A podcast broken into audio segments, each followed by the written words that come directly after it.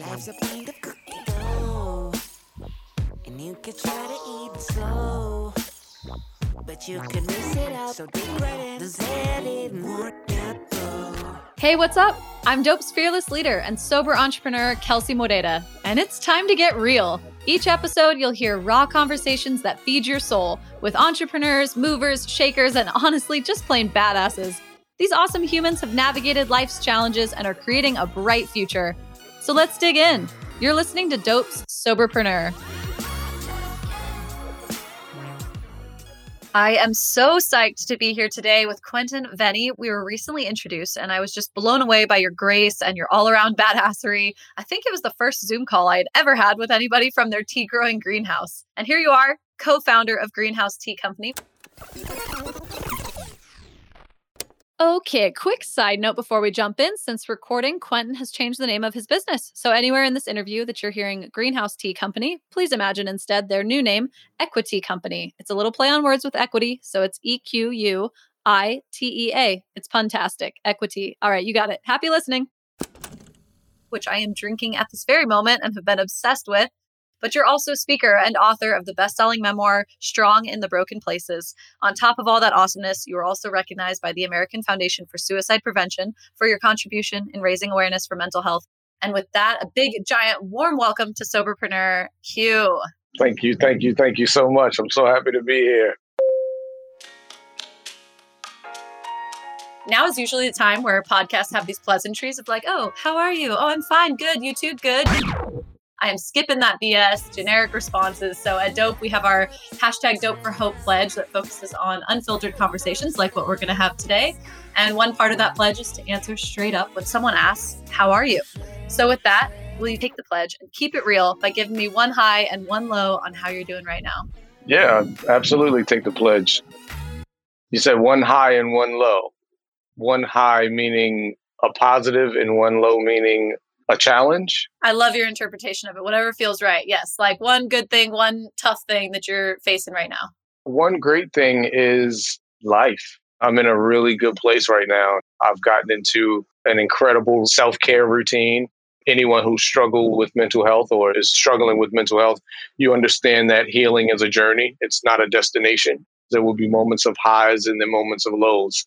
And right now I'm in a moment of a high. And so life itself is beautiful. I just welcomed a new daughter into the world two months ago. I think the only low that's happening with me right now is the fact that in Baltimore we are experiencing a plague of cicadas, and it doesn't matter where we go, we can't seem to escape. And so I think that is the one thing that is driving me absolutely crazy. They're everywhere. I mean, at least it's a temporary thing that's a low. That's awesome. You've got something that will be eventually gone, we hope, unless cicadas have taken permanent residence in Baltimore, in which case you're on your own. in which case I will sell my house and I will move. we'll see you soon. Yeah. Yeah. That's awesome. Really nice place to be in life to be able to recognize that there are just those periods where, like, hey, things are working out and to take note of it because it's so easy to only stop and think about about when things are falling apart and how oh everything's you know not working out right now so it's nice to hold on to those moments that are like hey things are falling into place like life is good absolutely we are energetic beings so what we put out we ultimately receive back and I, I firmly believe that even when we're going through a challenging moment if we give ourselves permission to take the opportunity and the time to find at least one positive thing that happened then we can understand that things don't happen to us, they happen for us. And that's a, mindset that I'm constantly working to try to perfect every day. Preach. I love it. I say that all the time. This is totally how I how I think. I knew this is why we were vibing from when we first met, and I'm excited to have you drop more of your knowledge here today on the podcast. So let's start with your X-Men origin story, if you will. How did you become an entrepreneur? Kind of like how Greenhouse Tea Company came to be. Well, interestingly enough, Greenhouse Tea Company is it's actually my third business. It's my first product based business. The other businesses that I had were service based. I uh, did a lot of wellness coaching for individuals struggling with mental health, primarily anxiety and depression. And then prior to that, I owned my own personal training business.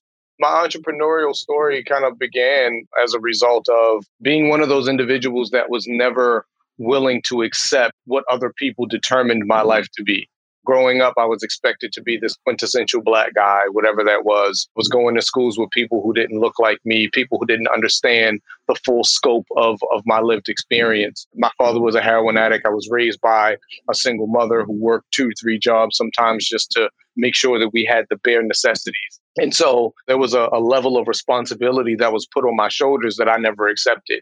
Right. And so as a result, I was often put into this box and anytime I fought to try to get out of it, I was then told that I was a problem, told that I had issues, that I had anger problems, and was put right back into this box. And so my entire life, I fought to get out of these prejudged perceptions uh, that individuals have had of me.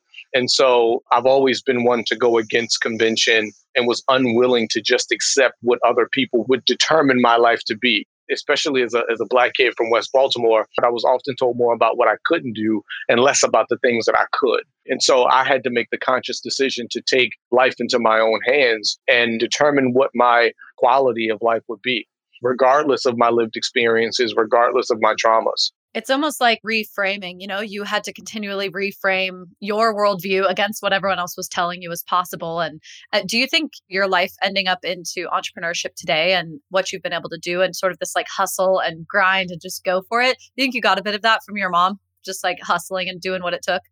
Yeah a hundred percent. She was the example the only example of what i had what possibility looked like my mother was 21 when she got pregnant with me. When she had me, she was in college. She was a junior in college and had to drop out of school. She didn't have the support system that would have allowed her uh, to finish her degree. And so that was a major sacrifice. I never understood that we were poor. I never understood that she was struggling. She was one of those individuals that never allowed anyone to see her down. And so I think I've adopted that. And then being in a city like Baltimore, where the likelihood of us making it out is is very slim to none. I know more people who have gone to prison or have been murdered than graduated from college. You know what I mean? And so that hustle existed just from my community. We didn't have many examples of what it looked like to do it the right way, but the examples that we did have, I was able to take what I needed from that and continue to push forward. So important to amplify stories like yours. And I'm uh, happy to know you today and know that you really have not only made this change for yourself, but are so focused on helping make that happen in your community as well. So just big ups to you. I appreciate you. Thank you. Tell me how you're how you're making that happen with greenhouse tea and kind of the story behind the tea concept itself. So tea was was something that I was always intrigued and interested in. It's actually a part of my recovery journey. When I was going through my addiction, I was addicted to prescription pills for 2 years. And without going into any kind of rehab facilities, you know, I made the conscious choice myself to fight to live instead of living to die. And so it was the modalities of yoga, meditation, juicing, but it was that evening ritual of tea that really helped to get me through those evening hours. You know, I was diagnosed at 26 with severe generalized anxiety disorder, panic disorder, and mild to severe major depressive disorder. And that's how the whole prescription drug thing kind of took place. And so it's always been something that was part of, of, of, my existence. Even as a kid, I remember every time I would get sick, my mom would buy a box of Lipton tea and puts a fresh squeezed lemon juice in it and a little bit of honey to help me with a sore throat. It was always a part of my life, but it was only after my son was diagnosed with ADHD and at one of his neurologist appointments, his neurologist had recommended that he drink two ounces of green tea about 30 minutes before any test any big test. And he was struggling with school at the time. And we've made a conscious decision to manage his ADHD without medication. We manage it through diet. We manage it through very structured schedule, through yoga, through meditation. And when we went out to go buy this green tea, there was nothing on the market that he liked. Everything was astringent. Everything was bitter. I didn't want to load it with a crap ton of honey, right? You take a kid who has ADHD, you give him a bunch of honey, and, now you have a, a, freaking disaster on your hands, right? Good luck. right, exactly. Yeah.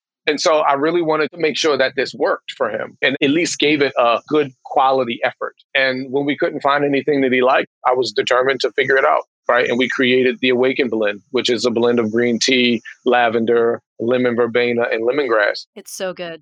It's a household favorite.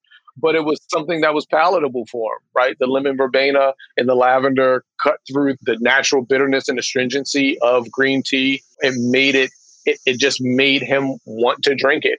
And after that, he he went through his first year in the sixth grade and ended up on the honor roll. And so w- once we realized that we could actually utilize these things to help mitigate a lot of the issues and a lot of the dis-eases that we were experiencing, we made a conscious decision to bring it to, to public.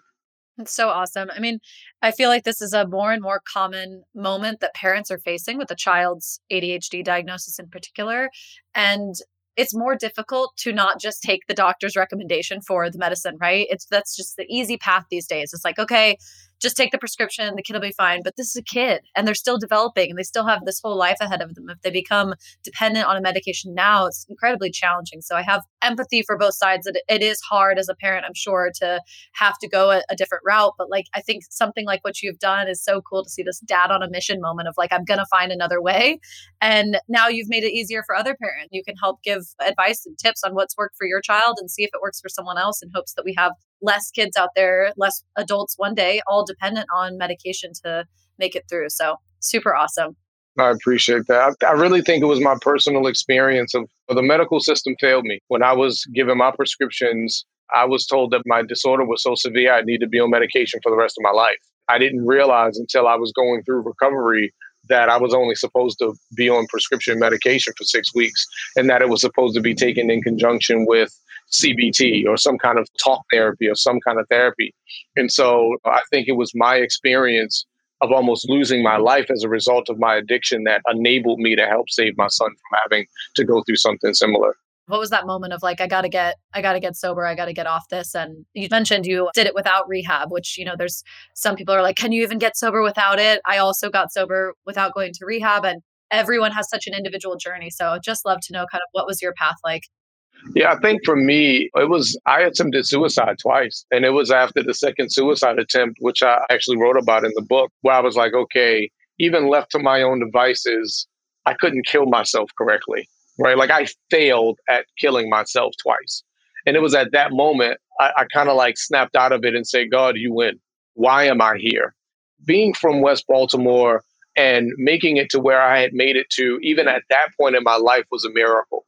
And I've often walked around with survivor's guilt, but it was in that moment where I, I literally made the conscious decision to figure out what I was here for. I needed to figure out what that was. I had already had two kids, and mm-hmm. even still, that wasn't enough. I had to do it for myself. And I went back to my doctor, and it was the first time that I acknowledged that I had an addiction, that I had a problem.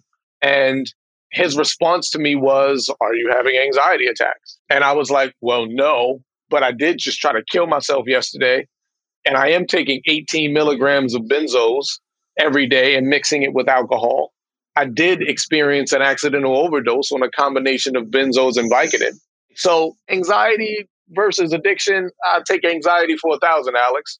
But it was in that moment that I realized that my doctor wasn't my doctor, he was my dealer. And so I understand the full complexity and the length of what addiction can do to a person and what addiction can do to the people around them, to the people that love them the most, to the people that they're surrounded by. And I didn't want my children to have to go through exactly what I went through being the child of a person who was an active addict. I consider myself to be an accidental addict. I didn't wake up and say, I need to escape my reality. This was something that I was told would help me. And when I realized that I had been duped, that I was lied to, that I had been bamboozled, I was determined to prove him and everybody else wrong about what they thought about me. And I think that was the motivating factor on top of wanting to be a better example for my children than what it was that I had. How hard was this in the beginning? You know, if you could look back and tell yourself at the start something that you know now, what would you tell yourself in like the early days of going off of them? I would have told myself that I was stronger than I gave myself credit for being. I often hear the saying, we don't know how strong we are until strong is all we have to be. And, and I didn't understand it then, but I fully understand it now. I often say people don't change because they want to, they change because they have to. And it's only those that change because they want to that have already gone through that difficult, painful process of making a change. of shifting something in their lives. And for me, I feel like my anxiety and my addiction, that's what pulled that strength out of me. That's what pulled that resilience out of me. Because to a degree, I started to accept the reality of what society told me my life would be, that I would be a failure. They told me I would be dead or in jail by 21. I'd already beat that. But it was really just recognizing my own strength. And so if I could tell myself something, my younger self, I would say, balls to the wall, fam. You got this. You're stronger than you think you are, and you're stronger than anyone else thinks you are, too. Yeah, it's so hard to see it in the moments. I think it's really important to share those messages. I feel the same that first, you know, must spend my second week sober. I'm just like back from this business trip on the floor crying, surrounded by boxes, had ruined this relationship. We're having to split apartments. And so I've got all my boxes in my new apartment by myself. Call my dad. Literally, I thought my life was over. You know, I'm just everything's falling apart. And it's like, man, with hindsight now, I can look back and be like, that was the freaking moment. Like, that was it. This is awesome. My life just like started then. You know, it's actually not over. It was just beginning. So it's scary in those beginning times, but you don't realize just how strong you are and how much awesome stuff is about to be unfolded by you letting yourself be there and be present. So it's awesome to, to hear that. 100%. And I also feel like it's the fear of of not knowing, right? It's that anxiety of of not knowing what your life's going to look like without it. But what I realized, and I'm sure you realize the same thing, you went through less discomfort going through the process of changing than you would have if you just remained the same. So for me, it was like the recovery process was cake compared to what my life looked like prior to, or what it would have looked like if I remained in the same state that I was in. It's like death by a thousand cuts, you know? Like, do you want to just keep getting dinged every year, every month, every day for the next however many years? Or do you want to go through a little bit of discomfort to have a freaking awesome life? So that's awesome. Nice segue into my next question here. One of Dope's goals is taking the stigma out of addiction and mental health issues. And what do you wish that people knew about recovery? I've sat with this. I think the one thing that I wish people knew about it is that it looks different for everybody. My journey to recovery, your journey to recovery, someone else's journey to recovery, it's going to look different. And recovery is a journey the only time we will end that journey is when our lives are done on this earth. And so it is a process. And for a person who has never had to go through this or never has to go through this, recognize the human being that exists behind the behavior of addiction. Recognize the challenge and the struggle, the determination and, and the diligence that it takes to remain in recovery, regardless of what that looks like. Try to see the human that exists behind it. And I think whether we're struggling with addiction, whether we're on the journey of recovery, whether we're dealing with mental health, the one component that I think is often lost is the fact that we are dealing with human beings, complex creatures that have feelings, that make mistakes, that want love, that want to give love, they want to receive love, they want to feel appreciated, right? We are dealing with human beings. And sometimes our behaviors supersede in other people's eyes our humanity. And so I want people to, to, to, regardless of what stage you may be in or what stage someone you love may be in, there is a human being that exists behind that window. I got goosebumps. I love that so much. It's so important. And I think when you mentioned how it's going to look different for everybody, it's like at every single stage, too. Being in the throes of addiction looks different for everybody. And choosing to get sober and your path to that in the early days is different for everybody. And the maintenance and the everyday decision to not drink is different for everybody. But the one common thread from the moment you decide to get into recovery is that we all wanted our life to be better. You know, in some way, shape, or form, we got one thing in common that we're all human and we all wanted our life to be better in some way. So, really, really important. And I love that you touched on those with a loved one in recovery, loved one, friend, colleague, employee, anything like that. Just realizing that there's a human behind there that is just like you that makes mistakes too. We just make different ones sometimes and we all make different choices. Really, really awesome. What lessons from sobriety have you been able to bring into your work as an entrepreneur? I think for me, it's it's really just the mentality of not giving up when it gets difficult. There have been moments I even I, I still go through them right where I could be having a really screwed up day, and it's like, damn, I wish I could just take a Ativan and be on cloud nine. One of the things that I do, and my wife, when she first realized that I did it, like she thought it was it was a potential issue. But I still have the last three pill bottles that I had when I decided to get sober. I still have them. I have the inhaler that I was given when the doctor told me I had asthma, it, not taking into account that I was smoking a pack and a half of cigarettes a day. I still have the three prescription bottles with pills in them. And I keep those as a reminder of how strong I am, how far I've come, and how easy it would be to return. And when I look at being an entrepreneur, I'm faced with very much similar challenges. Walking out into a space, into a world that may not accept me, that may tell me that my product sucks and I'm not the person that should be producing it or or distributing it or creating it or whatever it may be. There aren't a lot of people that I know that look like me that run their own businesses. When we talk about the CPG space, there aren't a lot of, if any, black owned tea companies that I see in major retailers. And so I'm constantly reminded of my difference. And sometimes that reminder can make me feel inadequate, very similar to what my addiction made me feel. Because I was addicted to something, I often was made to feel inadequate, as if I was weak because I allowed something to control me in that way. And so for me, it was really just this level of resilience that no matter what the trial is, no matter how dark my days may be, no matter how challenging things may get, I refuse to give up. I will not lose. It's not like I'm going to get rich or die trying. I'm not going to die trying. I'm going to die rich. I'm not going to lose. Failure is not an option. And so that's the thing for me. Like going back to who I was and taking pills and doing that whole thing, that shit is not an option for me. We are cut from the same cloth. I say the same thing. I say operate as if success is inevitable. And every day you wake up and anything that comes your way, it's like, we're going to find a path through. And it might not be the same path I thought I was going to take, but I'm going to find a way forward and, it will be successful. It does, like you said in the beginning about, you know, we're energetic beings. It's like you breed that positivity and you can breed that success and you just really have to believe that you're going to kick ass and you're going to find a way forward. So, one thing I love to do as an entrepreneur is keep it real for people who are considering starting a business and give examples of like, it hasn't always been shiny and rosy for everybody running one. So, what's your big, holy shit, the sky is falling moment with Greenhouse Tea Company?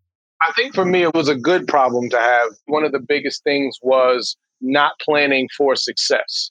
I planned for a launch, I didn't plan for the success. And that put me in a position of having to play catch up. I mean, there have been a, a, few missed opportunities, lost opportunities, really incredible opportunities that I just wasn't prepared for. Again, because I didn't prepare for success, I prepared for launch. Yeah. I mean, I think the good lesson in that, though, is it's I think more advisable for businesses to at least have that like, what is my launch plan? Let's see if people like it. And then now you get to regroup and go, oh man, like people really like this. I got to figure out more ways to get it out, how to make it faster, how to ship it more efficiently. You know, all those things come. Sometimes people overdevelop it all. And then it's like, oh, people didn't actually like this product. Oh, snap. So for anybody listening, it's not a bad path to go to say, like, let's just see. And then you hope that you're in, you know, Q seat right now going, man, this was even better than I expected. Awesome. and, and also the other side for me, because we source a lot of our products internationally, making sure that we had good quality distributors and wholesalers that were moving out of a space of integrity. We had connected with one wholesaler and, and, distributor, and they claimed their products were organic. And as soon as we asked for proof of the certificate, they refused to furnish it. And so we had to go and essentially completely like change an entire blend, the ingredients, where it was sourced, all of those things, which cost a lot of time, a lot of money, and made a product like not available for a certain period of time because we didn't cross the T and dot the I ahead of mm. time. You just got to build that hype. Out of stocks are great. Just have a waiting list that people can sign up for. And they're like, this was so popular, it sold out. And you're like, secretly in the background, yeah, because I didn't make enough or we ran out of whatever. but putting, you know, out of stock notify me when available. That's the pro tip yes. for really building that hype and getting people 100%. stoked when it comes back. So if you look down the road, like 30, 50 years from now, what do you hope your legacy is? What will people be saying about Quentin Vennie all those years from now? 50 years from now, I'll be like 88. So hopefully retired on a beach somewhere or something. What's the rumor mill about you? I need an island eating off the land, solar energy, so I don't have to worry about electricity. For me, I want to make my last name mean something. I don't grind for my first name. I grind for my last. I grind for my daughters. I grind for other people who look like me that come from where I come from, that have had to endure the same things that I've had to endure poverty, trauma, violence, racism, prejudice, oppression, marginalization, molestation, you name it. These were all things that I had to deal with and experience in my life. And so when people talk about me and they mention my name, I want them to remember the fact that I was able to take all of the negative things that have happened to me and turn them into positives. That I never wavered on the integrity of who I am as a person. And I didn't have to become a dick in order to become successful. Stand true. keep yourself. Yeah. It's a hard road to jump into entrepreneurship and not lose yourself and get into a different mindset, but you're just doing a great job sticking by what you know and really fighting for something. So I think your last name means something already and it's only going to get bigger. Thank you so much. And humility, right? Like, you know, it doesn't matter what I accomplish or what I attain. You know, I tell my wife this all the time. Like, the minute that I believe that I am better than anyone else is the minute that I've lost reality. Yeah, we're just talking about this yesterday in pitching and in, you know, talking to investors or whatnot, even retailers. And how do you walk that line of like being very confident in that you have a great product that people love, that's going to do so well at your store or going to be a great investment without sounding cocky? It's difficult to describe like how to walk that line, but the best thing I could say was you just have to feel it. You have to really feel inside that you have that confidence and that you're being humble about it and that you really do just genuinely think you have something great that will better the world in some way and you want to tell other people about it and that comes through authentically with you as well. Thank you. Yeah you have to embody it right? Like never stop learning your craft. Never stop trying to get better. We don't know what we don't know but i often say you can't teach a person anything if they already believe they know everything. So remain a student to the game and as long as you remain a student then that level of humility has to exist and that's what i thrive on I embody the products that we, yeah, I stand by it. I put my name on it, and my name is my name. I will never have anything else. My name is my name, and I, I stand behind it. Love it. I'm going to jump into or back into, we were talking about mental health earlier. And I think when you talk about running a business, it's sometimes easy to pass up the conversation of mental health. Everyone just talks about how much we're, you know, going and crushing it and grinding. And this conversation about mental health is so important. And for me, running the business, you know, I have sort of my like mental health recipe card, if you will, my ingredient list of what I need to keep myself grounded. And though I'm not always getting all of those things like yoga and running and meditation and journaling, calling my parents, you know, getting a good check in, therapy, like I kind of look at it like, how many can I get two? Could I get three this week? How many have I kept in my cycle? So, what's on your mental health recipe card? I love that question. And I love the the truthfulness and honesty and you even saying like I try but it's not always perfect and if I can get a few of those in then I'm good to go. I guess for me, it's really, you know, establishing, similar to you, Kelsey, it's really establishing my non-negotiables. My non-negotiables every day is I wake up at 545 every morning. I drink the same cup of tea every morning. I, I drink it out of the same cup every morning. I make the tea. I put my milk in it. I sweeten it with my honey. I take a few sips. I go sit in the car for 15 minutes and I enjoy my cup of tea in the car listening to the morning radio show, whatever it is that I choose to listen to that day, every day, every day. And the reason why that is so important and why I get up so early, like I've never been a morning person. So like, please don't confuse it like, oh, he's just a morning person, right? Like, no, I've had to become this because I have a house of six kids. If I'm not up before they are, the, the morning for me is chaotic. I have to be dad and husband before I am human. And so I wake up before everybody else in my house and I give myself that moment. Now, after I drink my tea, I go to the gym and I make sure that I do some kind of exercise at least four days a week. And I use my tea making experience as my meditation practice. If I can't get that 10 minutes in, like with our teas, you can't rush the process. If you rush the process, you're going to get a subpar result. In life, you're going to get a subpar result the tea experience for me is that permission to slow down. I know how good our teas are. I know how good the product is. I'm not going to compromise that. And so I use that time while it's steeping for three minutes or five minutes or whatever it may be to take that moment to breathe, to just breathe, to just show gratitude and appreciation for myself, for my creator, and for where I am in my life. Because the more things we are grateful for, the more things we will be blessed to be grateful for. And so those are my non negotiables. That happens every day, Monday to Monday. I don't even wake up late on weekends. This is my ritual. Even if I don't go to the gym, I am sitting in my car, listening to the radio, sipping my cup of tea every single day.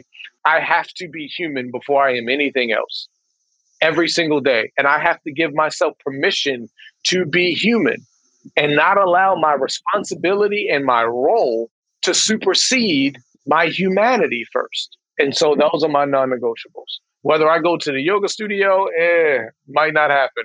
I might not get to down dog. I might not get to chair pose today. But I'm, I'm always child pose all day. right, right. Can we start in shavasana? right, exactly. So starting in there, right? But that's my non-negotiable. I love it. You know, I haven't sent my my papa. He's ninety one. I haven't sent him one of my soberpreneur episodes, but this might be the first one because this man, for his entire life, has had a cup of tea every single night. It's Lipton black tea. The man is like religious about that and Scotch whiskey alone. And God bless him, it works for him. But he is like the healthiest man. Still runs to beat me to the car in the parking lot and stuff. He's just amazing. And it's like I really think the tea has something to do with. He's not on one medication. He is just so healthy, and we're always like this. This tea ritual of his is just, you know, it's it's like you. It's every single night. He will not go to bed without it. So saying something. And I'm not saying everyone should have Lipton tea because that would keep my ass up all night if I had black tea right before bed. But you got some good blends at, at Greenhouse that'll make you make it perfect. So I have a saying that I put on my socials like, can your bag tea do this? And like when you steep greenhouse, you can pull out and unfurl an actual green tea leaf. You won't find that in Lipton. Boom, mic drop. And with that, let's jump in. One last thing to do today. It's time for our Raw Truth game. Ah, the crowd goes wild. Okay, I'm really excited for this. I'm going to run through some rapid fire questions to reveal some raw truth about what makes you you. And with that, are you ready? Yeah. All right. He's like, I don't know. Why did I sign up for this? All right. What's your biggest guilty pleasure? My biggest guilty pleasure watching Keeping Up with the Kardashians. That trash TV. It's good stuff. People can't take their eyes off. All right. How would your friends describe you? Loyal. What's the thing that makes you the happiest? My family.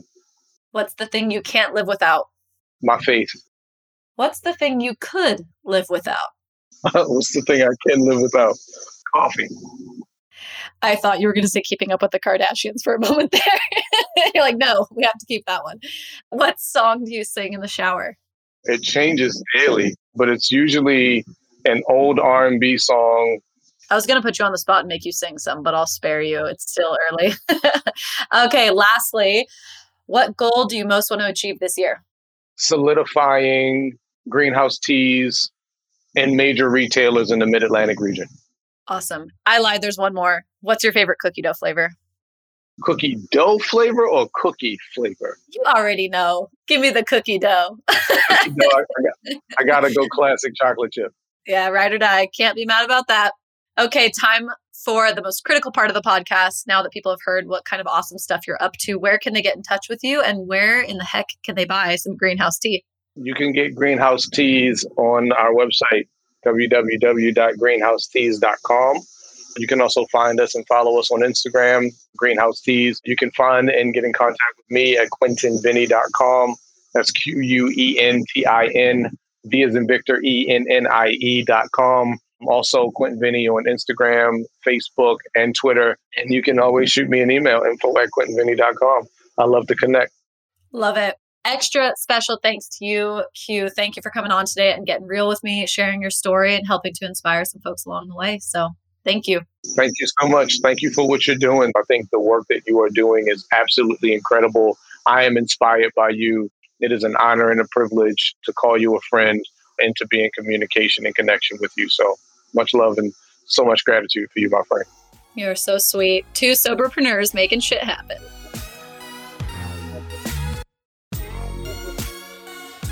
Thank you so much, Quentin, for coming on the show today. It was awesome to dive into how you're using tea for wellness as a fellow soberpreneur. I'm so grateful for your work helping to break the stigma for those in recovery and the loved ones supporting us. To the listeners out there, I hope you're feeling inspired to go out and make a change in the world. Until next time, I'm Kelsey, and that was Doughp's Soberpreneur. Keep it raw, keep it real. But wait, there's more. Are you drooling after all this cookie dough talk? Jump over to doughp.com. It's D O U G H P.com to order some of our edible and bakeable cookie dough. You can use code Keep It Real for 10% off at checkout. Thanks and have a dope day.